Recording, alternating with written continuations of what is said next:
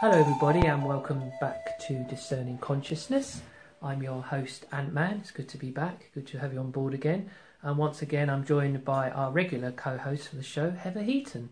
Hi, Ant. Good to Nice. have you have you on board again. Yes, me.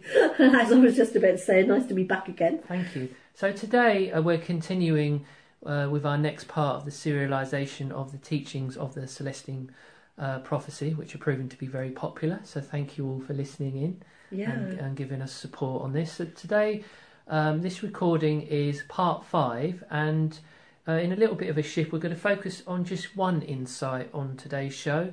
So that's going to be the ninth insight. So I'm sure Heather would agree with me. We've chosen to do this because it's quite a weighty insight, isn't it? So we want to just Yeah. dedicate one show yeah. to the to the ninth insight. And I believe you're going to share with our listeners from Yeah. the actual Celestine Prophecy and Experiential Guide what the actual ninth insight is for our listeners.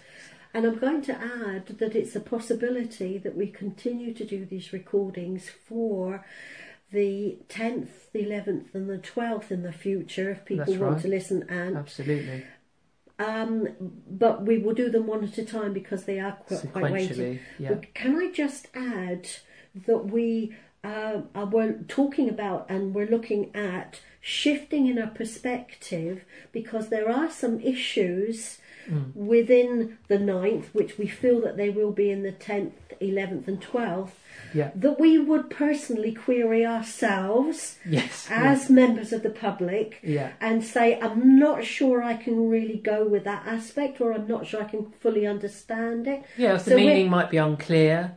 Yeah, Something yeah. that, So we're yeah. going to put these perspectives in rather than just give the teachings Sure. without any personal comment. We Sure. will personally And we, comment. we hope that that you know may well reflect some concerns or Points of some view. points of view uh, of our listeners. Absolutely, that uh, yes, that because uh, we do believe that, that that could be raised in the next Yeah. three. Yeah. Thank But you for also- bringing that up. Yeah, that that's fine. And I hope you didn't mind me saying No, that. that's good. Thank Okay, good. I'm going to start this uh, being the ninth insight. Yeah.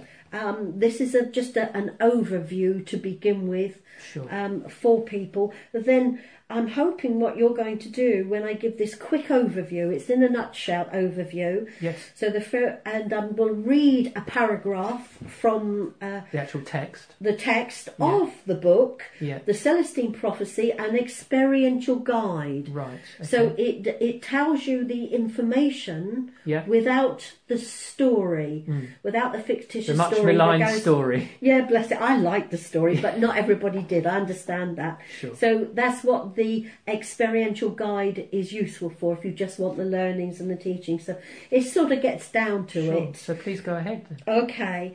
Um, and then I'm going to ask you if you would, would do a, a look back through all Yeah. of the other So insights we'll- to catch the listener We'll up. do a précis of the previous eight, obviously, to help our listeners to Yeah. get some context. Yeah. And please, obviously, we encourage you to visit our previous um, four episodes, um, the last of which was up to the eighth insight. So if any of them Yeah. grab grab your attention, Yeah. please do revisit those audio Yeah. recordings. Those of you that haven't already, because Yes. many people have and Yes, have found, found it worthwhile. Okay, now um, the overview is um, inspiring us to keep the practice in order to maintain, or the practices in order to maintain a higher vibrational view and experience of life right. from the book, and the paragraph in the book says the ninth insight is an outline of where the human race is heading in the next 1,000 years. That's very important. Yes, and I did say 1,000 years, but hold your horses. Uh, a vision of the kind of culture that will be possible as we merge all of the previous eight insights into one conscious way of being. Mm. The role of this insight, this ninth insight, is to help create the confidence we need to continue on our path of spiritual evolution. Right. So what we'll do is pick that apart so that so that our listeners can get a sense of an actual understanding of what those quite wordy words, Yeah. one of another phrase, Yeah. actually mean to them and their lives. Yes, absolutely, exactly. Um, th- and I just want to add that the next 1,000 years is pertinent because we know that when there is an evolving culture in humanity, yeah. It doesn't tend to happen overnight, No. mostly. Sure. So this this this this teaching has built in the knowledge that things happen, changes quite happen that seem almost impossible, will happen over a thousand years, and be quite surprising how that can happen. But it's the the continuation of all of these all of these years, all of these generations that make the difference So it's important to keep uh, keep sight of that. Yes, but we have we are going to highlight where a cultural revolution or evolution has taken place in front of our very eyes we are within yes. like a five year, I would say so. Yeah. five years Coming up a bit later. only. So it does prove that massive changes Is that seem impossible take place, and if you allow for a thousand years, anything's possible. Right. I'm going to hand the book over to Ant so he can read this shortened version of the previous. Yeah, so eight just for the benefit of all our listeners and ourselves, actually, I'm just going to read Yes. a very précise version of the previous um, eight uh, insights. And again, if any of them catch your eye, then please do listen to our previous recordings. So the sentence begin, begins with how how we get there. So this is basically to the ninth insight. The way to accomplish this future life is by living all eight insights. The manuscript began by showing us the first insight, which is to recognize that the universe mysteriously presents the coincident, coincidental opportunities to move us toward our destiny. Okay, the second insight allows us to see the past and recognize that we collectively are becoming aware of our essentially spiritual nature. The third insight shows us that the universe is pure energy that responds to our intention. Moving on to the fourth insight, which demonstrates that humans mistakenly try to get energy from each other, which often results in a sense of scarcity, competition, and struggle. The fifth insight describes how a mystical connection with universal energy feels and how it expands our perception of life, giving us a sense of lightness, buoyancy, and total security. The sixth insight helps us to break free of our controlling dramas and to define our current life quest by looking at our parental heritage. The seventh insight sets in motion the evolution of our true selves by showing us how to ask questions, receive intuitions, and find answers. Now, moving right up to date with the eighth insight, which helps gives us the key to keeping the mystery operating and the answers coming by showing us how to bring out the best in others. These insights, when merged into consciousness, feel like a heightened sense of alertness and expectation as we evolve toward our true destiny. They reconnect us to the mystery of existence. And just again, before we move on, I'm sure you'll agree with me, Heather. What we've attempted to do in our previous recordings and understandings of the previous eight insights is to present them in a way that our listeners can access them and hopefully make some sense. Because otherwise, it, it's just it's wordage, isn't it? It's it's flowery language that means nothing. And we're being quite grounded, cynical type people. We, you know, we're always very much aware that we want to present it or in a way that people can understand it and relate it to their own life. And is it doable? Yes, yeah, That's grounded. yeah, yes, Is it doable? Sure. Can I do it? Can you do it? Sure. Can everybody else do it? What does this mean for can my it life? work? Do we Yeah. have to be special? Do we? Can Sure. we be ordinary? Yes, and that's what we aim at, don't we? Sure, yeah. So, right, to get to the real meat and bones now of Hmm. the ninth insight, we've just broken it down into different areas, haven't we? So we hope that will be proved to be Yeah. um, beneficial. So I don't know if you wonder if you could start with the first area that we're going to focus on. Um, okay, um, it's how to maintain an advanced state of being. This is what this is trying to say. It's it's it's um, un- understanding that you can go through these practices, you can include them into your lifestyle. Yeah. You can then begin to understand the shifts that are going on with you, perhaps through Yeah. certain experiences happening to you, which they very likely will to a lesser and greater de- degree, depending on the person and what they need and what they do. Sure. But you, you know, your your your insights, your concepts, your connections with people, and the the so-called coincidences. Sure. You know, Yeah. the, the synchronicities, um, and seeing maybe a different picture of society or your life. Sure. This is where you'll get to. Um, so it's saying, how do you maintain that? How do you keep that going? Because we are still a third three dimensional vibrational being. Sure. How do we keep that higher? And of course, when we say higher vibration, we mean faster vibration because Yeah. we know the three dimensional being is a slow Sure. vibration. Dense. Therefore, it's quite because it's quite dense. Sure. And the whole idea is to shift your vibration to a faster vibration. Yeah. Um, and the faster vibration, um, it suggests that uh, we, um, if we, if we recognise, um, we've just got my uh, cat come into the scene and jumped on the table, so um, we are going to. Um, and uh, we're just going to sort her out. Right, we, we're, we're sorting her out. Um, okay, can you can you put her food in front of her, Anthony? Because it's the only thing that will.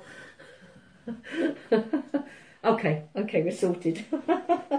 okay, good one. Well done, Kat. Um, anyway, um, the the uh, the the thing to do is to become aware of what is wonderful about the planet that we're on. So you're talking about the conception of beauty, then, really? Appreciation Yeah. and an acknowledgement, Mm. yes, of what is beautiful Mm. about being on this planet, what this planet is and its beauty, rather than see all the dark side of it all, rather than rather than uh, keep looking about um, the human beings are um, damaging the planet Sure. and and all the smog and all of the destruction of of uh, the of ice flows, the destruction of ice flows, all of these problems that we've got uh, throughout the planet.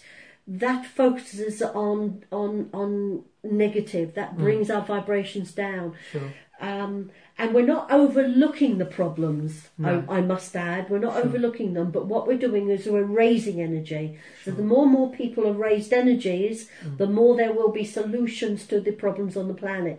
But if we're dour about it, if Sure. we're if we're down about it, if we're angry about it, if we're you know always seeing it in an angry way or a detrimental way, Mm. we're lowering the vibrations, which means that they're solutions for what's happening to a planet that we believe is the fault of human beings Sure.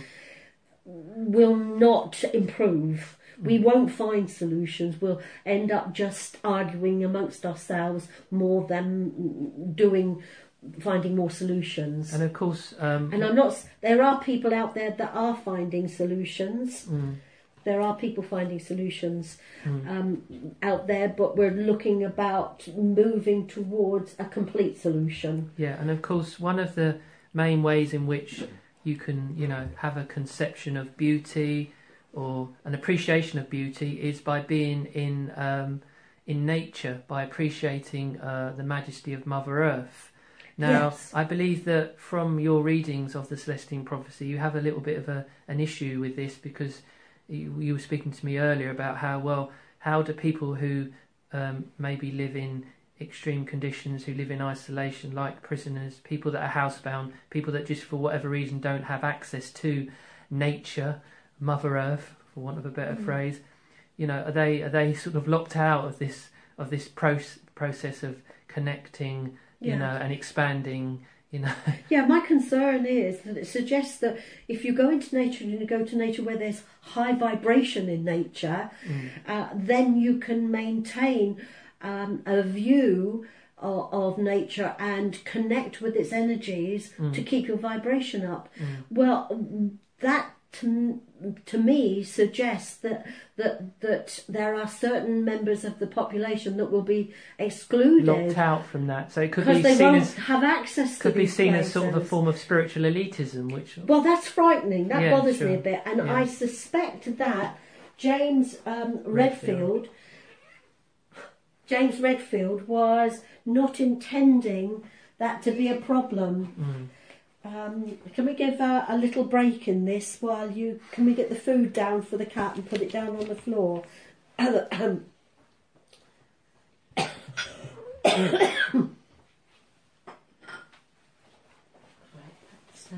let's just get the. Um, I, I, I, you'll just need to deal with this, I'm afraid, because this is not going to work. Let's put you down there. Put you with your food. I'm going to stop this and start it again because it's just not going to be possible to edit that. Why isn't it going to be possible? It's just to- not. No, I can't. Hello, everybody, and welcome back to Discerning Consciousness. I'm your host, Ant Man, and once again, I'm joined by my regular co host, Heather Heaton. Hello, Ant. It's good to have you on board for this episode. So, today we're discussing the ninth insight of the teachings of the Celestine Prophecy. So, this is part five of our serialization of the teachings which uh, are contained in the writings of James Redfield. But it's number nine Yeah. of the Celestine prophecies, um, Yeah. and it's called the Emerging Culture. Right, okay, that's an interesting title. And just to let our listeners know that because um, these particular episodes have proved to be popular and we've had a lot of support and impact, um, input and feedback, we've decided to cover all the way up to the um, 12th insight, haven't we, Heather? Yeah, ho- hopefully. Um, I will say that uh, it tends to take a lot, lot of work on our part It to, does. to produce this, It does. um, but we are committed to taking it right the way to the 13th. Is it? That's the 10th, Uh, the 10th 11th, and the and the 12th. 12th, yeah, okay, I'm not right. sure if there's a 13th or not until I um, research a bit more. Yeah, sure. And Um, also, so- sorry, what we've sorry to interrupt. What we've agreed is that in order to you know make it as accessible to our listeners as possible, is that we will add in some of our own maybe concerns or doubts about specific aspects of the teachings, or you know if we have problems about how they might not seem necessarily relevant to modern life and aspects like that. Yeah, when we've gone through the ninth, um, again, although I read it a very long time ago, Mm. now we're going through it for the sake of um, recording our impressions and the teachings. Um, when it's come, when we've come to the ninth here, I think you will agree with me, Ant, Mm. that it's thrown up a few question marks for us, which I think are valid queries Yeah. That you and I have chatted over, and we decided we bring it into this recording Yeah. because we think it's going to be a fair representation Yeah. to query these things that, that the listeners will would Yeah, want I'm to sure ask they'll as well. probably may well share. And that might be also the case with the, the next, Next episodes as well. We may be querying some of the statements, the claims, the instructions. Mm. Um, and but do the best we can. We're not anti the Celestine. We're Gosh, very no, pro sure. anti Celestine prophecies. Yeah. But It's about context, isn't if it? truth is truth, then we may, if we've got queries, we will share them. Mm. So I wonder if you could just um, share with our listeners just a little extremely précis uh, description of the ninth insight, uh, which is actually from the book The Celestine Prophecy, Prophecy and Experiential Guide. Yes, it's the shortened version without Mm. the storyline. um, uh, right from uh, uh, um, the opening uh, sentence it would be inspiring us to to keep to the practices in order to maintain a higher vibrational view and experience of life. Mm, intriguing. Okay. Um, and I'm going to read this chapter from the book. Mm. It says the ninth insight is an outline of where the human race is heading in the next 1,000 years. hmm A vision of the kind of culture that will be possible as we merge all of the previous eight insights into one conscious way of being. The role of this insight is to help create the confidence we need to continue on our path of spiritual evolution. So, is the author there saying that the ninth insight, basically, in very simple ways, is, kind of like an amalgamation of the previous eight, but obviously going into more depth? I think it is. Well, Mm. I think it's actually saying, um, right, remember Mm. what it takes to get to this Good stage. point, yeah. Um, and the ninth is how you maintain it all and be at this stage. Also, how you maintain almost the energy levels. If you've maintained a Sure. certain vibrational energy level, Sure. but if you've followed the practices, Mm. then maintaining it is still very hard. Yes. So it's giving you an insight into how Mm. you maintain that level of vibration.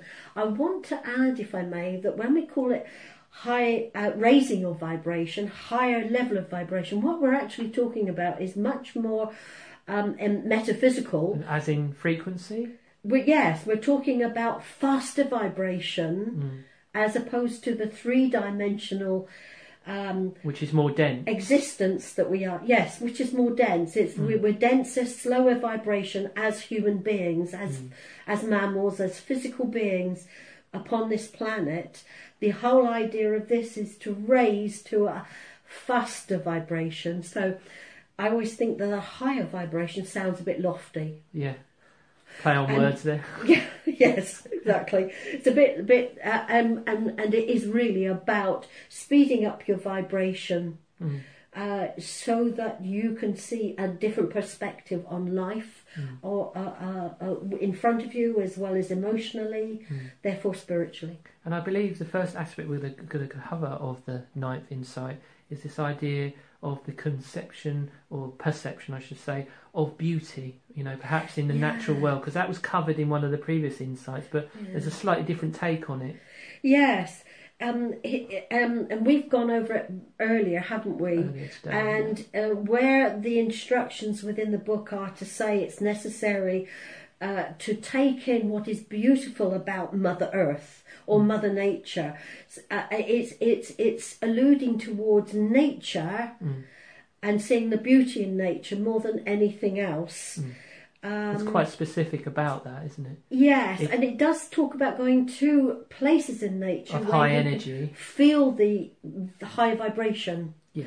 So that you can experience it, you can absorb it, but therefore also supposed to give you, and I think we're covering that in a bit later, I'm not sure, Mm. and cu- giving you an ability to see energies coming off of plants, energies coming off of auras, Mm. and see the colours of them.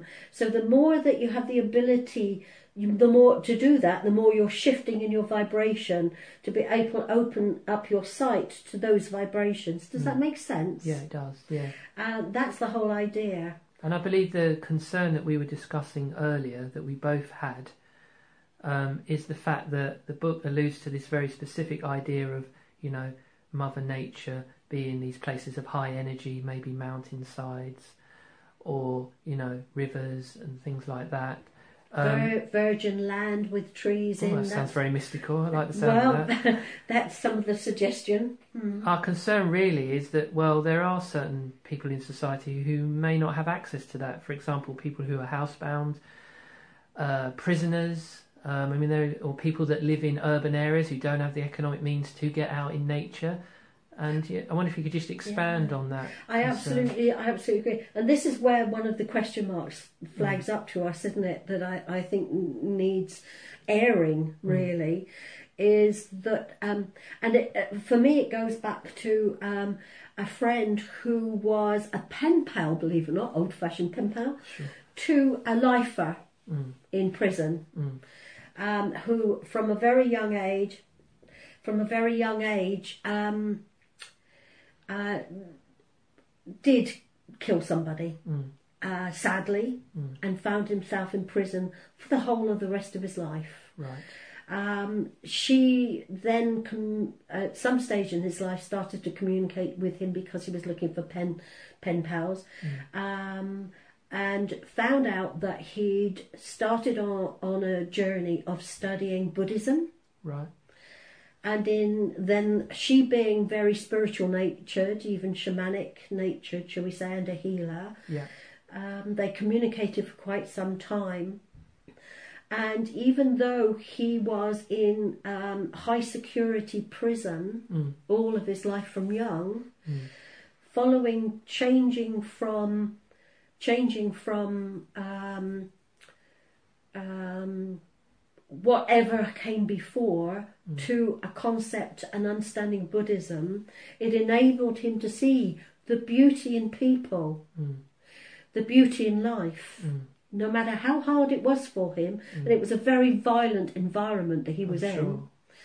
Uh, he not only that he actually did well he was pivotal to the convert of many prisoners such murderers to buddhism Gosh, and peace quite a story. Yeah. yeah well there's more to that story because there were some remarkable things that happened as a result of that communication but for me this man was not able to go out and No, see nature not. Of course he not. wasn't able um, at all, but he did come to peace by seeing the beauty of nature, of people, of the purpose of life. Mm. Um, and that's where I do believe that that doesn't fully give that explanation in the book. Mm. But I don't believe that it should be narrowed down to the only way you could see beauty in nature is to go out into the wild. Sure. It so it's looking around you and understanding the concept of what beauty is and what can be beautiful. Because while you're looking at beauty, you are able to start seeing energies that is other vibrations other than the three dimension that we're looking used to looking at. Sure. We are able uh, to to see other vibrations, which n- means that if we're seeing other vibrations, our vi- our own inner vibrations, our own um, holistic vibrations are raising Mm. or, or speeding up, shall I say? Which is the point point point of this. Mm. Mm. So moving on just uh, a little bit Mhm. now, our discussion of the ninth insight, to just pick apart a little bit more about what we mean by a higher vibration. And there's some idea in the book that I know that you're you, you'd like to clarify is in terms of James Redfield's perception of the vibration of those who have died. In terms of it seems to be uh, your assessment, as I understand it, is that he's not making a clear enough distinction that there's perhaps uh, many fo- um, levels of vibration. I mean, what is your Yeah, Yeah. It, it, it, it there is um shall I say it's quite clear really in the book, but I feel that it alludes to Mm. to be generous. I say it alludes to that if you the the the all of these practices are supposed to help you raise your vibration to a faster speed, Mm. and it brings you to an understanding that if you if you vi- raise your vibrations to a higher speed, Mm. then you will appear to disappear right? to those that are still living or, or, or vibrating on a denser level. Right. Okay. Okay. What bothers me about this that he suggests that if you do achieve this amazing Mm. happening, Yeah. you shift into the same dimension as people who are in spirit whose bodies have Right. Is that your contention then? Which bothers me because I can't see that. Mm. personally. I cannot see that. My understanding is that there are several levels of vibrational spaces. Mm. So call them dimensional spaces. Yeah. It's more helpful. Yeah, and I'm going to give an admission here, Ant. Okay. I'm on A big admission that's going to make could make me to some of our listeners look a little bit woo woo here. Okay. a little bit, you know, out there. but I will tell you that many, many years ago, I happened to have a moment in time, and actually it lasted for about like 15, 20 minutes, Gosh. where I was coming out of deep sleep. Mm. I went out into a friend's garden I was staying over in. Mm. Beautiful sunny, sunny morning, mm. sunshine. I was on my own, sat outside. At those days, I was smoking cigarettes ah, and I and drinking coffee, which I can't. So I made myself a cup of coffee in the kitchen, went out to the back, sat down outside by her flower bed, Mm. and as I'm sat there smoking, still waking up, mm. smoking a cigarette, having my cup of coffee. Can we just clarify for the listeners? Was it just tobacco? Ah, yes, yes, Oh, that's, yes. that's. It was lit relief, really. Not everybody would say that, but you're old school, like me. Um, that so I was having a, a this cigarette, this morning cigarette with my cup of coffee, and I happened to glance down on the flower bed, and I could see these little lights bouncing about amongst the plants and flowers, literally. And as I looked closer, uh, they literally were tiny, tiny humanoid beings, tiny little spots of glow, Okay. and they were going from plant to plant, Right. like just a bit bigger than flies. So what you're describing Literally. is, I believe, elemental beings. Is that correct? Elemental being, literally, they had little wings, like little gossamer wings. and Seriously, Yeah. Li- seriously, legs, arms. Mm. They were very, very tiny. You could just see them. And as I sat there thinking, "Oh, that's interesting. Mm. How interesting is that? Oh my goodness, they've got legs, they've got arms, they've got heads, they've got they've got wings. How interesting is that? Wow! Now I know they really exist. So I'm mm. quite pleased about that. And then I thought, oh, ran out of coffee. Went into the kitchen, got another cup of coffee, came out. Oh my goodness, they weren't there, and I've never seen them again since. right. Okay. So it was a shift of brainwave pattern Right. So really, from coming from a deep sleep, sitting outside. I was still in a brainwave pattern, not asleep, but a brainwave pattern where I could perceive this. right. Okay. Okay. Yeah. Do I admit to actually seeing elven people? No, I'm not going to go down that road. But this was proven because it was backed up by somebody else. Sure. Right. But I have seen the tall elven people without any doubt in the storm at night time Okay. In a very powerful place. I believe you, Heather. But there was somebody else actually saw me greeting these elven people, and I thought I'd made it up in my head Mm. until the person turned around to me and said, "Oh, I see you were with your your elven people," Mm. and they described what I was experiencing. Other than that, I would have thought that I just Mm. It's, it's, it's fantasized interesting it. So again, because we were in a very powerful energy place, Right. we would do. We were there for the sake of shamanic celebration. Yeah. Although my friend was getting on, the other person I was with, she was getting on with the shamanic ritual while I was stood there watching. Mm. I wasn't participating, but the whole thing culminated to a shift in brainwave pattern again. So we literally, this was night time, it was about half past 11 at night, under trees, on a rocky place, on a cliff, would you believe, with a storm and the waves crashing up the cliff.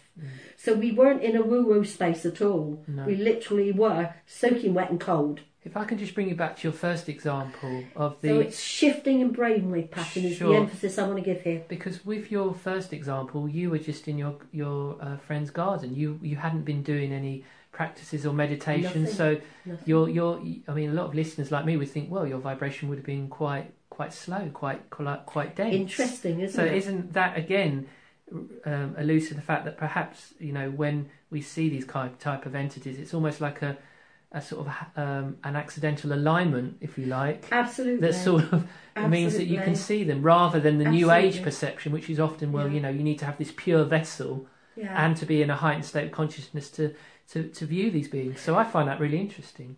Well, let me say to you that when that happened, I couldn't bring it back. I couldn't make it no, happen no, again. you I couldn't shift and again. off. Sure. And I think the point is if you follow these practices that brought to us, light from the Celestine prophecies, Or other from teachings, the Buddhism, yeah. or other teachings, Mm. and then bring your body's vibrations up to a faster vibration, you can switch it on. Mm. Whereas I couldn't switch that on and off. It No, was a happen. So it is about how you continue a vibration where you can view life and existence on the different dimensions Sure. or more lightly and then to hold that. Does that make sense? Yeah. So That's in, that's the point. in summary, would you say it's the difference between seeing and being consciously aware? Does that does that kind of like provide some sort of um, yeah. you know? I think your brainwave patterns will change. yeah. But but what I wanted to say that I do believe Mm. I do believe, and I think it's a bit different than this in the book. So I'm sorry if I'm wrong. I could be wrong. We're allowed Let's face- deviation. Let's face it, James Redfield is the expert here. Yeah. But after all my years of experiencing and trainings and everything I've done, I, I still can't go with this. Mm. Um, But I do believe that when somebody vibrates on a faster vibration, so that they sort of could be appear to Disappear. Mm, so-called disappear, Sure. I think it it depends. They disappear only by who's watching them and what their concentration is. So, for instance, if you were vibrating on higher vibration, faster vibration, if I put a lot of concentration into keeping watching you with powerful concentration, mm. I would continue to see you. But if I'm not doing that at all, so I'm not altering my, my brainwave pattern at all, um, then I would sort of look away and I would look and uh, hang on a minute, Refocus and it's yeah, gone. refocus. Like uh, for a moment there, I thought you disappeared. Do you see what I mean? I think that the people watching. I don't think that you would completely disappear, and the people were, and it's a bit like the movies. Yeah, sure. But if I'm wrong, I'm wrong. Mm. But I, I, I believe that people can go get to a state of higher vibration and appear to disappear. But I do believe that the ordinary person can see them if they concentrate mm. to view. Mm. If they don't concentrate to view, that person might appear to have disappeared to them, or the, the vanishing person might appear to disappear to them momentarily, maybe. Mm. That's my opinion. What do you think about that, Anne? Well, yeah, I th- I think that sometimes it can be just a simple case of like maybe when you had not long a- awakened from a deep sleep that a deep sleep that you you know that your consciousness you know unbeknownst to you was sort of at a level whereby you weren't fully aware so it's like your consciousness maybe was more um, open to, to seeing things that normally we wouldn't see. So it's not like you were you had consciously willed this um, seeing to happen, but it's just like almost as I said earlier, by accident, Yeah. because of maybe your brainwave hadn't returned to a normal, you know, standing state. One. Yeah, you were mm. still partly in the dreamscape. Yeah, So yeah. I'm not saying that what you saw was a dream, what No, and it wasn't a dream, interestingly mm. enough. Yeah, but but yes, um, but so it all depends on your state of mind and your concentration. I think mm-hmm. to what you see and what you don't see. But sometimes you need to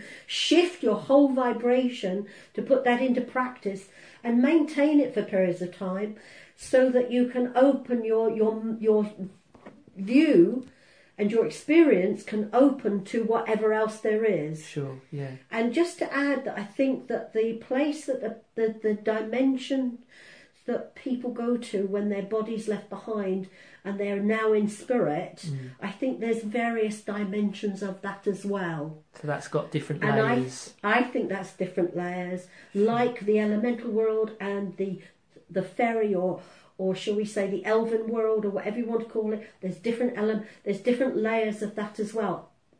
From my little bit of experience, I've experienced some of that, and that's what I see. I mean, maybe uh, I have also seen people in the spirit world that have passed on as well. maybe for literary purposes he's kind of simplified it because as you say there's Mm. you know there's so many different levels that perhaps even uh, you know our small brains Yeah. can't can't perceive I think some people who who if people follow these teachings and do vibrate on a higher vibration and manage to hold it for a period of time, I think they're more likely to be able to see not just the elementals, not just the the fairy or, or, or elven realm.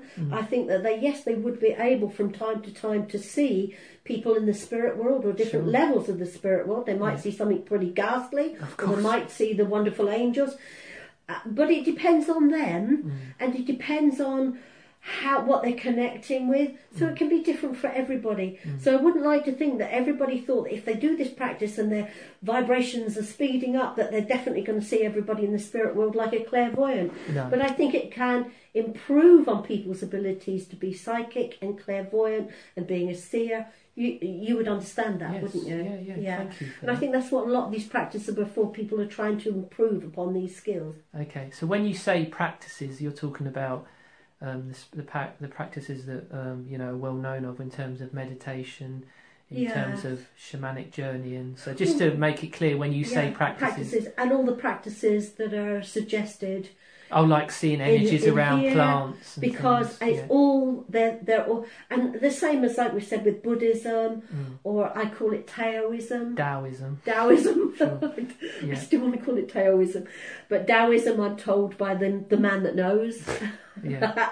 from Ant here. So um, yes, I think that um, we can do that through any one of these practices, and Mm. this is a very well set out set of practices. Mm. And of course, that's why we're sharing it with the public now by revisiting it like we Okay, are. so I think we'll move on now to the next aspect of the ninth in, insight, which is called the cultural evolution, which again is kind of like a cul- culmination of the previous eight eight insights, because I believe it forms one of the previous insights. This idea of a cultural evolution, which requires a critical mass to occur.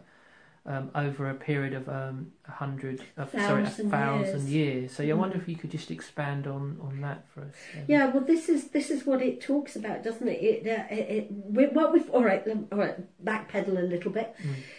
We have in our part of the world. I don't know where else this understanding is, but I know in the part there's a lot of talk about ascension, and that this is an era where people who do certain practices. So just to uh, clarify for our, our listeners, if they're not aware, you mean in the south of the UK, Yes, well, the south of south of the the United Coast, Kingdom. Yeah, Um, we know that, but I guess it's other parts of the country, I'm maybe sure other parts of the world. I I'm don't sure know. is, yeah.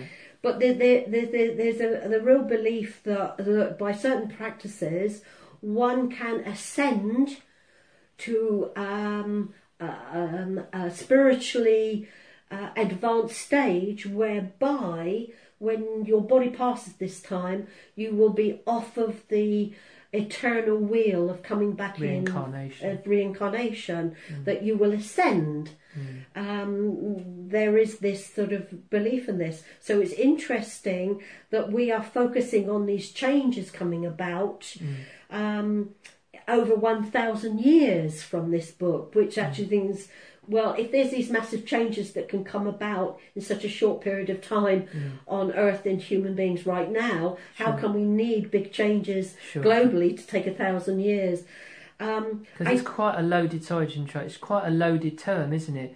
A cultural evolution, or to put it more simplistically, a cultural change. Certainly, when we live in an era when, you know, the idea that um, the corporate and banking world is suddenly, you know, well, not suddenly, but even over time, are going to become more ethically focused in their practice, we find that very hard to, to comprehend, don't we? It's a bit weird, isn't it, Yeah. to think that the whole of political and economic, economic life is life throughout the globe could change to this this new way of seeing and this new way of living, Mm. um, which is a culture. The cultural evolution says the whole of culture, Mm. it's what it suggests on this planet, Mm. Will change quite drastically Mm. over a thousand years, providing we begin with that critical mass, Mm. that critical mass changing everything so that we can have. The idea is that we can have heaven on earth, Mm. which it says in the book, and I think it's talking about another word would be title would be nirvana. Okay, yeah. This this this ideal Utopia. utopia this yes uh, this this this wonderful space. And so the whole of this teaching in this book is suggesting that it's possible Mm. on this earth to have the most idealistic way of life for human beings therefore uh, by extension of the animals and the plants and the planet. And I believe that there are, we're going to talk about a couple of examples just quickly in terms of um, this idea of the hundredth monkey syndrome, um, whereby, you know, change, once it gets a certain momentum, becomes ine- inevitable and then everyone's perception changes. Um, first example, really, that we were discussing earlier is this the explosion of smartphones, you know, within the last five to ten years yeah across not just the Western world, but virtually, you know, most of the world. yeah Um, how that process has um, has has come about. Well, if I say that what the book, what the teaching is teaching us is that this amazing, amazing, amazing event can take place, but it may take many generations of, Of of people changing stage by stage over a thousand years. Mm. And I believe there is a reason to call it a thousand years change because I- I've got a feeling that what it's saying is when if if you were born a thousand years time and you look back a thousand years through history, Mm. you would be able to see it quite clearly. Mm. So it takes a thousand years to see the complete process and to see it set, Mm. powerfully set, and there's no argument about it. So it takes a long time. But what's so interesting, what that you're alluding to, is even though we're saying yes, but I can never see mankind going to, you know, all of those banks and all that money and keeping people poor and struggling, and the, uh, the the the difference of opinion between between the religions and how some religions are keeping people poor as well. I won't say any more about that, but we know that but, uh, uh, we know that that happens. Um, there's there's there's an awful lot of crime. There's an awful lot of drug, and there's an awful lot of destruction on this planet. Um, is it possible we could get to a utopia? Is it possible? Because even if we as individuals want this utopia, what about the people out there that have no Mm. That have intention of anything changing because they've got power, they've got control, and for them utopia is I'm rich Sure. and I'm going to stay rich no matter what it takes. But the interesting thing is what you what we well we talked this earlier, didn't Mm. we? Uh, uh, and we know that the, I remember you said that in the hundredth monkey sy- syndrome Yeah. system syndrome Yeah. is where once one begins, the Yeah. next one makes Kind the change, and it, and it escalates. escalates into like then everybody else is doing this new change, Yeah. so that it's known. So it becomes the, the new accepted norm. Correct. That's that's the that's the phrase we're looking for exactly. Um, but you said no. I can't believe that everybody shifts. Hmm. Every monkey shifts. I can't believe No, that it's too simplistic. It's too yes, but hmm. but then I, as we we're talking about it, the penny dropped. Hang on a minute. Hmm. Look at how long ago the people were walking about with mobile phones. What parts of the world where people were carrying? Do you remember we we've since called them the brick? Oh right, yeah, the original Nokia phones Yeah, back in the but nineties. before that there was a power pack on the shoulder, wasn't there? The Well, only, strap, only the businessmen power and pack for the businesswomen. businessman. Yeah, yeah, Okay, them, and that was Western world anyway. only wasn't yes. Then The rest of the world was locked out of that whole process. Right, and then then we had this this mobile phone that we could hold, Mm. And there were only really business people that had this mobile phone, and then it spread to more and more people. Mm. Remember, they reduced in size, and then we were we were all going from. How long ago? That wasn't very long ago because I can remember still having a brick when I was when going up to London It's probably up until about fifteen years ago. Yeah, yeah, 15 like years that. ago. Yeah. Yeah. Now, then I suddenly looked at, hang on a minute, that's not just the Western world. Look at round the world. Mm. Even Hang in on. even even in war zones and in the most impoverished parts of this world, like Syria, and when you see some of the refugees escaping countries like Libya, trying to escape to Italy, you'll see. And we don't know whether these pictures have been doctored. To be fair, but you'll see them grasping mobile phones, and some are seen, you know, smartphones. Some are seen to even be taking images. Now, again, I add, we don't Yes, know. They might be yeah. for people with a specific political agenda. Those images have been doctored, but undoubtedly, even if you go into many countries in Africa, Mm. they've all got smartphones. Well, we know that some people are refugees. They've come from financially solvent, Yeah, yeah. but sure. some haven't. Yeah, But they're still carrying smartphones. and they're obviously working. So, And we still don't understand how they can make connectivity if they've got and how nothing. they signing contracts and all the They've got nothing but the clothes they stand up in and, and their smartphone. Yeah, and we're seeing images that again we like you said we don't know how much that if that is accurate because Yeah. they, all these things can be created and doctored Mm. but there's when we look around the world we suddenly realize the most impoverished impoverished pl- nations Mm. and places and villages around the world have a smartphone because they have they or have a phone yes they have a phone Mm. so even tribal people know that there are satellites Mm. and know about phones in the jungle that's we've discovered from documentaries Mm-hmm. um, so um, that is a phenomenal cultural Mm. change because now we look towards this thing called Google, Yeah. and we look towards the satellites as being our linked to the rest of the world, and we now have a link with the rest of the world.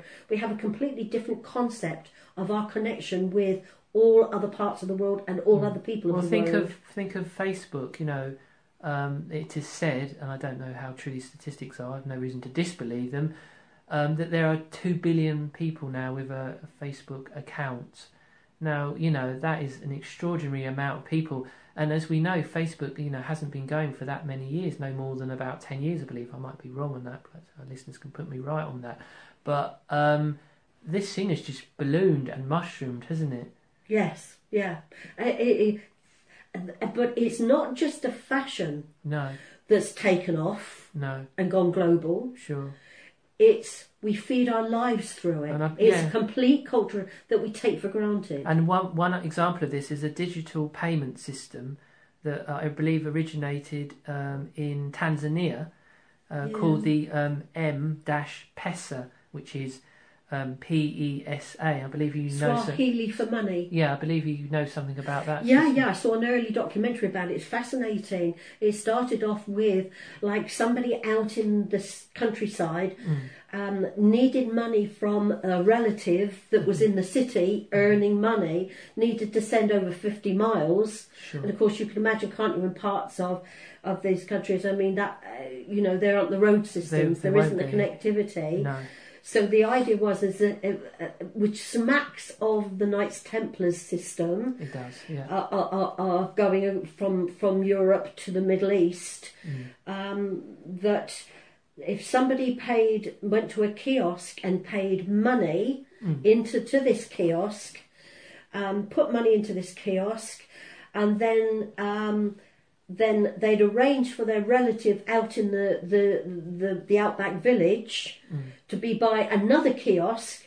And when the one kiosk phoned the other kiosk, said, "Right, we've got the money and it's for so and so." If that person was waiting there, which could be the wife, shall we say, Yeah. of the earner, the Yeah. husband earner, then would take the cash to go and buy their food for the children and for the home, uh, and to um, uh, so that began the process of um, transferring money without using the banks because the, the, the, banks were no good if you're out in the sticks. No. No point whatsoever.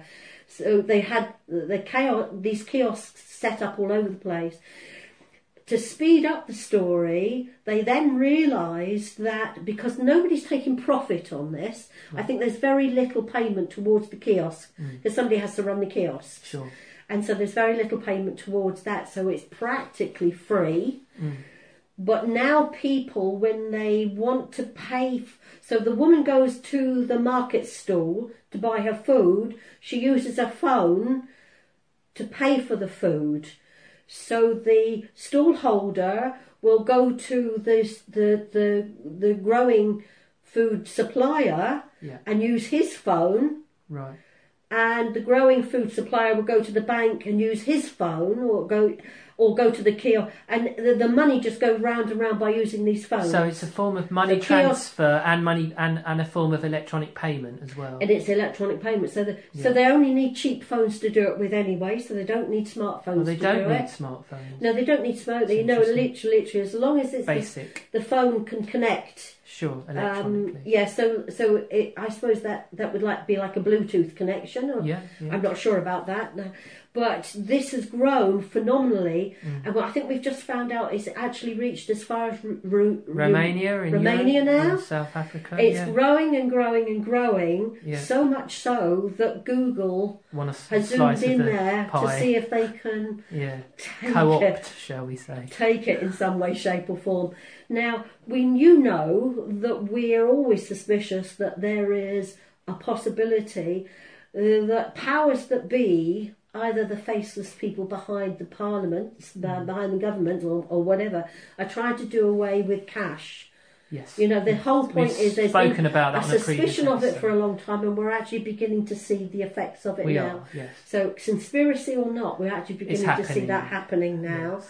in the Western world, particularly, or in Sure. the wealthy, wealthier countries. Yeah. Is to do away with the cash, Mm.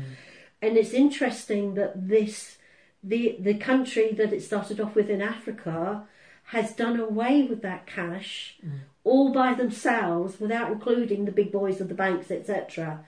It's become organic. It's happened organically because that's that was a practical decision, and, because it was a need rather Sure. than a want. right, right, It was a need rather than a want. That's Sure. why it grew and became successful organically right. and served the population So, are you alluding to the fact that part rather of than a profit making thing. sure? So, are you alluding to the fact, Heather, that part of um, the Celestine teachings, or part of the ninth, I should say, is that we that's what in order to to have this cultural revolution, we need to move towards a type of society where we focus on people's genuine needs rather than the consumerist want. which is exactly what is taught within the Celestine prophecies. Mm. This is exactly what it is. It's saying if we can, um, if we can understand that we are exchanging things. So if you put it in the terms of the esoteric, or you put it in terms of the teachings of the Celestine prophecies, Mm. you'll see that what what it's being what's being said is there should be an exchange Right. an exchange between everybody, providing everybody took what they needed, not luxuries and what greed or want, yeah. but need, needs, um, and shall I say, nice needs. Mm. We're not talking about um, limit limits. Sure. We're, we're not talking about limits. But if they took what they need and they did exchange everywhere, Mm. then nobody would be without. But Sure. although there are other criteria that are needed to create that utopia, Yeah. shall I say? Yeah. Is that making sense It so is, far? yeah. Okay. And I, I think also it alludes to the fact that, um, I mean, my, myself, I don't really necessarily have any problems with a cashless society because the, the, the example that started in Tanzania shows that really the issue is around who's owning that technology or the process. Now, if the people are owning it in a kind of benevolent type of way, It's like it, a cooperative it can way, just make, you know, it can make, um, you know, transactions easier. So, Yeah, you know, Yeah. Can I just add? excuse me. I just want to add is that what really um, made me sit up and, and listen when I saw this documentary on television was there was the lady with her three children just wanting to buy groceries. Yeah. And there was the man in one of the villages with his little stool with his groceries. There was the man that was cutting hair. There was the man that was the cut, cutting stuff out of old uh, tires from vehicles. Uh, You know, and when the interviewer that was recording the documentary went up and asked any of them, "Do you use cash or do you use this new system? What's it called? Would you repeat the it for me?" M-Pesa system. M-Pesa. Yeah. Do you use M-Pesa or do you use to every one of them? And they all laugh. Mm. They crowded around and laughed. No, M-Pesa, M-Pesa. Why would we want cash? Did he use cash? They said, well, why don't you want cash? Well, you have to carry it around with you. You could get robbed. Yeah, more than likely. You know, there is no it, the the crime has gone down. Sure. Crime has gone down because we don't need it anymore, Mm. and and it doesn't matter how small the amount is. It's not relevant. We just we just pass it over and and, and exchange it. So it was such a benefit to the housewife who Yeah. had very little money. It was a benefit to Traders. the traders Mm. or the producers, no matter how small. So we're not talking about business people in the cities. No. We're talking about Local every producers. single person. Yeah. Every single person can be part of this system, Mm, but it bypasses the banks completely. mm, mm. Interestingly, Very interesting. Yes. Yeah. Thank you for sharing that. It's very interesting. So just moving on again uh, with our understanding of the ninth insight, and again this relates to or overlaps with something we've spoken about before, but this is the concept of honouring or respecting uh, nature or the the animal kingdom as well, of course, uh, and this idea of um, honouring, you know, in a context wherever is possible. Um, and this brings to mind, uh, I know that you we were speaking about this earlier, the the um, the underlying philosophy or principle of the Birdman of Alcatraz. yes, I think actually we were we were talking about this earlier. Though I think I did um I did pull this in as part of um the earlier earlier discussion about beauty and beauty and nature. Um, but yeah, I think um, I think adding the information of the Birdman of Alcatraz does make a very more powerful point that there are people that can't um, sit down and meditate in a meadow or up against a tree um, and really develop their insight and their sixth sense and their seeing of energies and feeling them.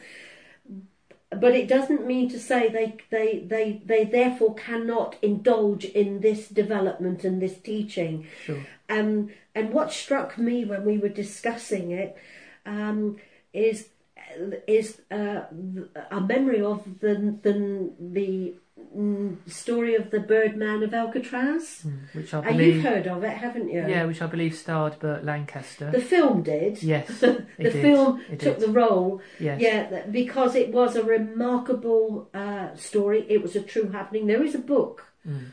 that gives photographs of the Birdman of Alcatraz in his cell with the birds, his birds. Mm. Um, he became a world leader of ornithology, which is the study of birds and the course. knowledge of birds. Yeah. He became a world leader. He was, whatever his dreadful crimes were, he was locked up in isolation for the rest of his life. Mm. And after a while of being in this isolation, he began to realise that there would birds would come through the grill of the window Mm. and hoping for some tidbits. So he started to feed them Mm. Bit by bit. And he began to have a relationship with certain birds that would come every day and respond to him. Mm. Um, I'm going to put this in a nutshell. What I feel happened is he developed a respect for nature, an honour say, yeah, of nature, sure. which culminated in people sending letters to him because, of course, it was the days of letters Mm.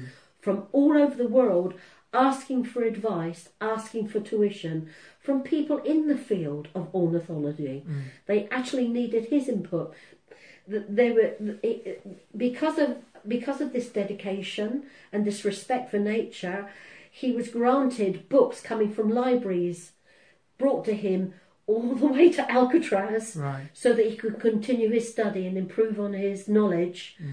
And the respect and the honour culminated in this man having a full life and becoming an world expert. And yet his conditions were certainly not set up to make it easy in any way to do that. And uh, for me, when I teach, as you know, and I teach life coaching, I teach shamanism and how to understand yourself and your life. Yeah. He just think about this isolation. Mm. He turned and saw. He saw eventually his cup could be half full, not half empty, Mm. And that gave him a full life and communication and contact with the outside world onwards, until he came to his end, of course. Mm. And it is a true story, but it's Burt Lancaster took the part of Yeah. the role of him in the film. Indeed. It's a black and white film, but I, I advise anybody to go look at it. It really does teach you a lesson of life. Mm. And if you are actually having a good whinge and a moan about your life, look at that. It really Sure. tells you not that you're wrong, but how you can turn it around. And Mm. the Celestine Prophecies is saying respect nature, honour nature. Um, and the more you honour nature and the more you sit with nature, if you can sit with nature, the more you focus, more you meditate, more you do those things, your sixth sense will evolve. Mm. Your insight will evolve because your vibrations will inc- will speed up, shall we say, rather than be dense and sluggish. Sure. So, we, sorry, were you just mentioning um, your uh, the sixth sense, or was that what? Yes. Yeah. Yeah. Do you want me to say the sixth sense? Well, I because I was just I recently uh, I'm just throwing in an anecdote for myself. Hmm. I've been seeing faces in everything, like you know remains on a plate. Uh, Mm. All these weird, weird, you know, chopped fruit. I think Wow. the process is called simulacra. The process of oh, you looked it up. simulacra. Really, I hadn't heard but that. you know, um, I, I believe is that. Would you class that as part of this sort of raising of um, one's energy or awareness, or, or is it just an oddity, or what would you think that's symptomatic of? I think you are developing your sixth sense. Right. Okay. You are developing it. Um, there, there. You need a process to start off with. If you haven't had uh, an active sixth sense, Mm. even a low-level active sixth sense prior, Mm. it often means that you're either a very physically related with life person or an intellectual Mind. and always been an intellectual uh, life viewing person or life active person so you've not gone back into your creativeness your cre- um, that is your creative um, development coming on um, it's about like seeing what shapes you can see in the clouds Yeah. and sure. it doesn't matter. I mean, somebody says, "Oh, that's only imagination." It's opening up your Sure. imagination. It doesn't really matter. does it? You have to have your imagination to open up the sixth sense of you. Mm. Remember, it's the most subtle sense of all your senses. We have six senses, not five. Mm. We have six. That's why it's called the sixth sense. Mm. But it's the most subtle one. It's so subtle that a lot of people just want to rubbish it, want to sweep it aside, not believe it. Because it, does mean concentrating on it, and you do need to go through a development stage of look, looking, listening, watching mm. what the changes are that are going in your creative imagination in front of you. Mm. So that seeing faces, I believe, is going could likely open up and connect with you beginning to make connections with the spirit world. Mm. That's the possibility Right. that that you would. So it, it, it's it, it's uh, it's opening up your imaginative, creative side of your brain, your brain patterning, your brain working. Does that make sense yeah, to you? does. Yeah, yeah. Does it feel like that to you? Um, yeah, it's it's hard to describe what energy space I might be in, but it is it's yeah something I'll try and uh, open up to more in the future. Welcome the imagination, sure. because without the imagination, that subtle sense is too subtle. Mm. The imagination opens it up. But I just want to say that I teach dramatically all the time that there is a difference between fantasy and im- fantasy and imagination. Fantasy, uh, or fantasy uh, um, and insights, shall we say? Fantasy is where you know that you're making it up. Right. You know that you're making up, and therefore we get the most amazing story stories in books and films, yeah, the most amazing artistic creativity, etc., etc. Does that make sense? it does. Yes. That is not the part that you use for sixth sense or connecting with the spirit world or opening up a psychic skill. Right. But you still need imagination for it. Mm. And what this is doing is giving you an, an uh, giving you an ability to practice and allow for. The more you allow for Mm. it to happen, Mm. the more it will happen. Mm. And not worry if it's crazy or not. It doesn't matter. If you just put it down to a phenomena that's happening that's beginning to open up your ability to use your sixth sense. Okay. I wonder That's if we could move on now. So we're running a little bit short Oh, of are, we, are we running short of I'm time? afraid oh, we are, always we? running Yes. short of time. So the next part of the ninth insight is quite a controversial uh, perspective, um, uh, where he talks about as we move forward and this culture changes, this cultural revolution, there will be um, this idea of limiting population exp- explosion, or I prefer the far more politically correct. I'm not not normally one to trumpet political correct phrases, but I think it's apt here. Conscious procreation, because I think talking about limiting the population explosion thinks you know in extreme cases of eugenics and horrible you know awful things like that. So Yeah, extreme talk of it in terms of conscious procreation. I think it's a great phrase to say conscious procreation. Yeah. If anything, that should go down in, in the annals of the, the books of history. Okay. It's a very, very good. Uh, but we are looking at, I think listeners would understand, limiting a population explosion. Mm. But conscious procreation, I think, is a great phrase. Mm. Uh, uh, it- it's a little bit more comfortable, shall we say? I think um, definitely. Um, and and in in the book, James Redfield. Uh, presumably, it means it's coming from the Celestine prophecies. I, I'm not sure about that, but from reading him, I, reading it, I can't tell. Mm. But it is saying that um, so that there is enough for everybody, so people aren't fe- feeling scarcity and limitations Which is fear. limited so that they aren't. If we are overpopulated, then resources will be stretched, and that will trigger the population the other way yeah. into what apparently we have now Sure. all over the world scarcity, Mm. limitations, limited resources, um, which causes wars, it causes uh, prejudice, prejudice, prejudice. Say the word for me. Uh, prejudices. Oh, thank you. That's much better. Um, it it, uh, it causes uh, jealousy. It causes, um, for instance, all of those people that tr- uh, to to pay to try to come across the oceans or through the horrendous deserts uh, to get to where there appears to be more more abundance, Sure. and so they can have some of it. And of course, we know a lot of people die on the way Sure. that's not recorded, but we have uh, a sense of, uh, of the horrendous numbers of deaths and suffering that, that go on. And it's because there is an imbalance in those who've got it and those that haven't, Sure. nation by nation, shall we say, or different parts of the world. Um, and here, James Redfield is saying that if we limited the numbers of children or babies being born, Mm. In amongst this whole ev- ev- evolving ourselves to a, a higher vibration, a, a bigger knowing, a greater knowing hmm. of the more that, that we are and the more that we are capable and how amazing we are. But therefore, we have the ability in this day and age to control the population increase. Hmm. Then everybody will have more than they need. Mm. And there won't be any of this disparity mm. there won't be any of the it, it can start to eliminate the wars. It can eliminate the political differences.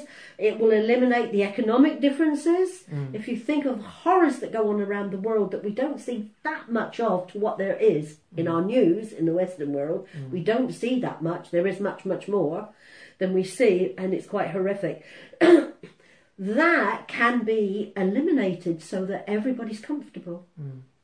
And that's what he's saying about limiting the population. Now, it, uh, as uh, as as weird as that sounds, it's like why should we expect all nations to only have like one child? Hang on a minute. We've already seen it happen in front of our eyes In China, you mean? in China. Over the last 50 years, China has gone in that direction, created lawful limitation one couple, one child. Mm. Okay, I'm not going into the dynamics of how good or bad their controls were exercised. Mm. Um, and I, but I will go on to say that they have succeeded in what they aimed at because we now know China, most Chinese people have a comfortable living, and a lot of Chinese people have become very, very wealthy Right. and successful. And we know China as a whole has become a successful nation hmm in, shall I say, a materialistic way, Yeah. but that follows also political Yeah. and powerful. Yeah? hmm because they limited the numbers because 50 years ago there was starvation Mm. there was starvation what i believe that they had one or two famine years Mm. of, of growing their their seeds their wheat their wheat and whatever um, and they did come and poach in a very suspicious way shall i say a whole load of grain from America before America realised that a whole load of grain had gone out of their country, which hmm. left America in a bit of a bit, bit of a disastrous problem on that particular year. I don't remember the details of this information, but this is in history. Hmm. It can be looked up. Um, and took it back because they were starving. There's n- uh, So they, they controlled. So it is interesting when you say like, okay, let's control how many babies, children, people are having like, all around the world. That's a bit fascist Mm. or dic- dic- dictatorial dictatorship, Sure. a bit extreme. But if you look at China's gone ahead and showed us what happens if you aren't careful Mm. and what can happen if you are. So it sort of makes sense. It does, but I mean, a lot of people would probably counter by saying, um, I hate phrases like the developing in third world, but you know we have to use these clumsy terms. Well, A lot of you know um, mothers in those countries, there's they would have a lot of children for good reason because um, you know a lot of those children probably won't reach maturity because of the disease and poverty in these countries. So how do we? So what you're saying is the teachings is telling us that these countries which are in the grip of an economic system that drains the lifeblood out of them, as the whole system becomes more conscious and evolves. it has to be en masse. See, that's what I struggle with.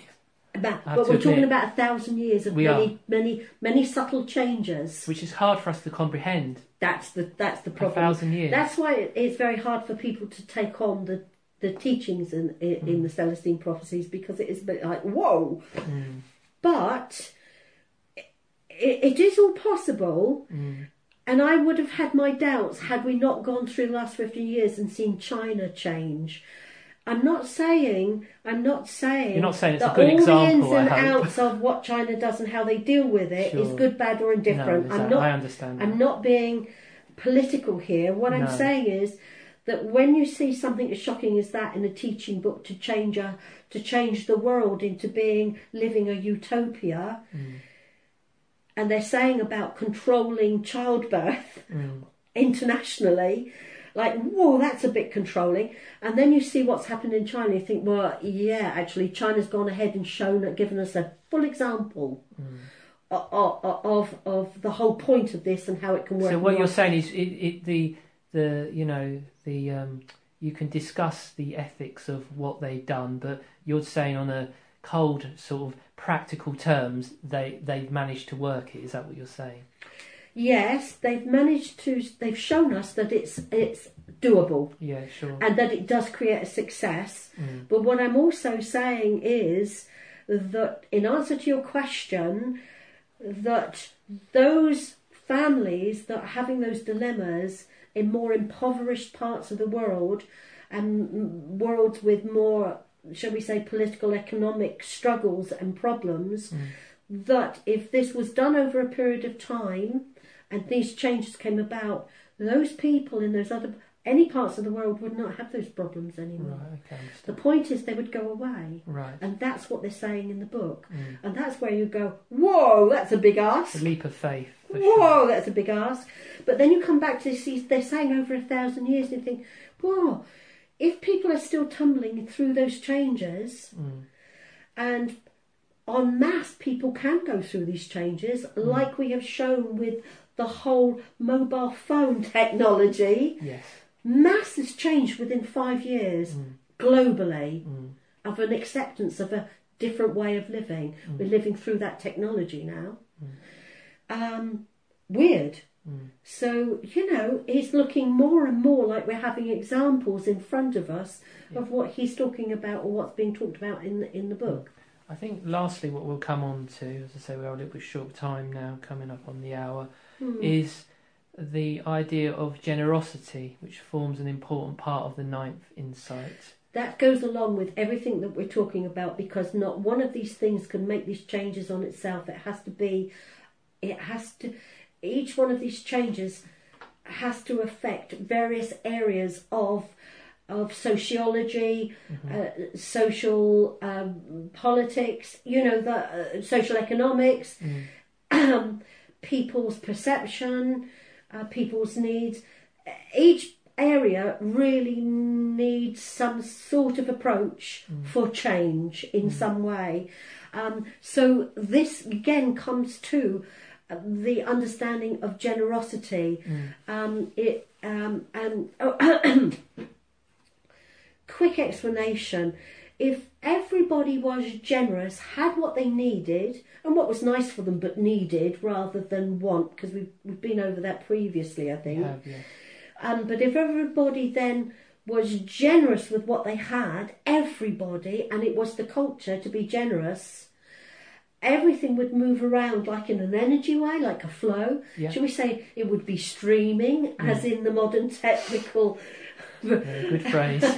Yeah, uh, uh, um, yes, um, it's, everything streams. Well, I think that's rather interesting that in technology we have this this word now Streaming. that's streaming, where something's passed passed through, Mm. which really you, you see like a streaming river. Mm. flow. Well, that's how they see generosity. That's the teaching on generosity. Is everybody is actually being generous with what they've got, what they can give, how they can be. This also relates to. I don't know that we brought that up. It also relates to. Um, if people were therefore in this changing, changing a way of living, Mm. find themselves being in an employment, a job or a business of some sort that they really liked being in. It it suited them personalities, it suited their skill base, it suited who they were. Then they're being generous with everything they do. They're not asking for income. They can have what they want, where they want it, how they want it. Mm. But if they're going from the point of need and they're also making sure that everybody around them is also doing that with generosity, then we, we can have this utopia. So, would you say that perhaps one example of this might be the Mormons or the Church of the Latter Day Saints? Well, this is what I'm. I'm, I'm going to also hold my hand up as um, being. Um, uh, all right, people see me as pagan at this time. Mm. I'm not sure what you would call yourself, Aunt Pagan or Christian or None whatever. of the above. But I have been I've been very involved in Christianity through my years as well, with Yeah. without any problem at all. I don't I don't see a barrier to be honest.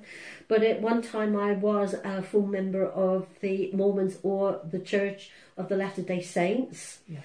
Um, and again, there is this very strange thing about sharing, being generous, and exchanging, and flow of energy, therefore, and everybody having what they need, and everybody being supported, and everybody being able to go forward. Um, they uh, in the Mormon church they actually do run this system so it's actually there in front of us we can see it in operation it's been in operation for many years all over the world and I do know that, for instance, where if there's a family and the and the breadwinners Mm. lose their jobs for some reason or other, Yeah. they can go to the warehouse and load up with a shopping trolley Mm. and take it to their car Mm. for nothing. There is no checkout. And they are asked to take what they need Mm. rather than go into avarice, luxury, Or Gluttony. hoarding. Yeah. or hoarding. Mm. They're asked to take what they need Mm. because they can come back for more. They need it. And for that, they are asked, could you give us a hand with, we need to, uh, we need to go and help somebody um, deal with their garden. Mm-hmm. We need we need to, to paint somebody's windows or their front door or decorate put some decorate I have to say, it decorating sounds, somebody's it, house. it sounds very twee, but does it actually work in reality? Totally is, is there a part of America where totally they, they've, as a community, they've actually formed, you know? It happens here. Oh, right, okay. It, it's here Mm. in Hampshire, Mm. in UK. Mm. So it, it's it's all in the UK, many places in the UK as well as all over the world. Literally, Mm. this is what's happening. Mm. It's actually happening. Mm. You only need to become a member with with the church, and you'll see it for yourself. Wherever you are, you'll see that this is what happened. So they ask you to do an exchange where it's needed. So I do know also that that members of the church will go out of the church member group Mm. to help people in the community, Mm. and that's part of the exchange too. Mm. So you exchange to do those So things. just, can I just make it clear to our listeners, you're no longer part of the, the Church of the Latter Day Saints, no, no? I still think that they are amazing people. It is amazing church. I, I have to say in my defence that there's parts of the doctrine that didn't sit comfortably with I'm me. sure, yeah. So while I still think it's a wonderful uh, organisation, it's a wonderful religion, and they are wonderful people, and they all have they're, they're not perfect No. either. I promise you that they're not perfect. Um, I needed to move on. I Mm. need to move on and find other things. So um, that's why I'm no longer a member, not because I think there's anything particularly wrong. Right. Okay, Okay. sorry about that, but I needed to add that. No, it's all right. Um, so it's a, a, a this releases everybody from fear of not having what they need right. and going without and scarcity. Yeah, sure. So it stops competition and neg- or should we say negative competition. Mm. Um, it, it it it it frees everybody up Mm. from all of that, and that's part of the going forward. Mm. Well, thank you for that explanation. Okay, I don't think I have any more to say about that. Yeah, got to end so um, we'll round things up here. Hmm, So today, obviously, we've been discussing um, the ninth insight, yeah, and this is um, part five of our serialization yeah. of the Celestine prophecy. And so, um, if our listeners have just listened to this one in isolation and it's triggered their interest, you'll find um, the previous episodes with the previous um, insights one to eight on the Podomatic um, website. Mm. So please do check them out, and each one has a nice little summary on the actual biography as well. So that should help before listening. Um, so yeah, and as we said at the beginning, our intention is to um, go on serializing. Um, so it will be the tenth, the eleventh, and the twelfth insight. So the further three, which takes, yeah, which will take us through to the complete um, process of serialization. So thank you all for listening again. Uh, we hope we've enjoyed um, this show, the ninth insight. And um, I just will hand you back to Heather, who just has a point to make. Yes, I just want to pay. I just want to say that we've been quite serious on this one. Yeah, Um, not sure why, to be Mm. honest, but we've been quite serious. There's no, not been any light-hearted. sure. Um, hopefully, we'll come back next time to be more light-hearted. But I would like to suggest that anybody really starts to think that this is raising a curiosity, Mm, um, an intrigue mm, in, in inside of their thinking or their emotions. Have a go. mm. You don't. We don't have to wait a thousand years to enjoy No, this No. type of utopia. It isn't about that. It's getting into the practice of having a go with, like the generosity, Mm, like taking a bit more notice whether if there's too many children being born, etc., etc., etc., etc. Just have a go at taking notice, taking more interest. Um, that this is what the ninth is all about. It's actually getting it into our psyche sure. getting it in, and then some of the stuff we can start actually putting into practice. You could become a, join the Mormon Church or investigate the Mormon Church. You could then just start to think. Although I think that we can be a very generous nature nation, to be honest, Mm. but you can practice a bit of generosity Just, just don't just close to you. just don't choose to murder someone and uh, and uh, relive the Birdman of Alcatraz. no, no, Caution against that. no. Like birds, not murder. Yeah, sure, absolutely. or, or yeah, murder. So thank, thank you for that. That's a nice summary. Okay, Thank you. so uh, sorry, I just suddenly realised that hadn't been Oh, emphasised. So we'll just finish by saying if you'd like to connect with us here at Discerning Consciousness, please do uh, visit our Facebook page. You can message us there with anything, any ideas that you have for future shows, any opinions. Um, we we welcome we welcome them all. So um, thanks again for listening in, and uh, we're signing off now. Uh, goodbye all. Bye.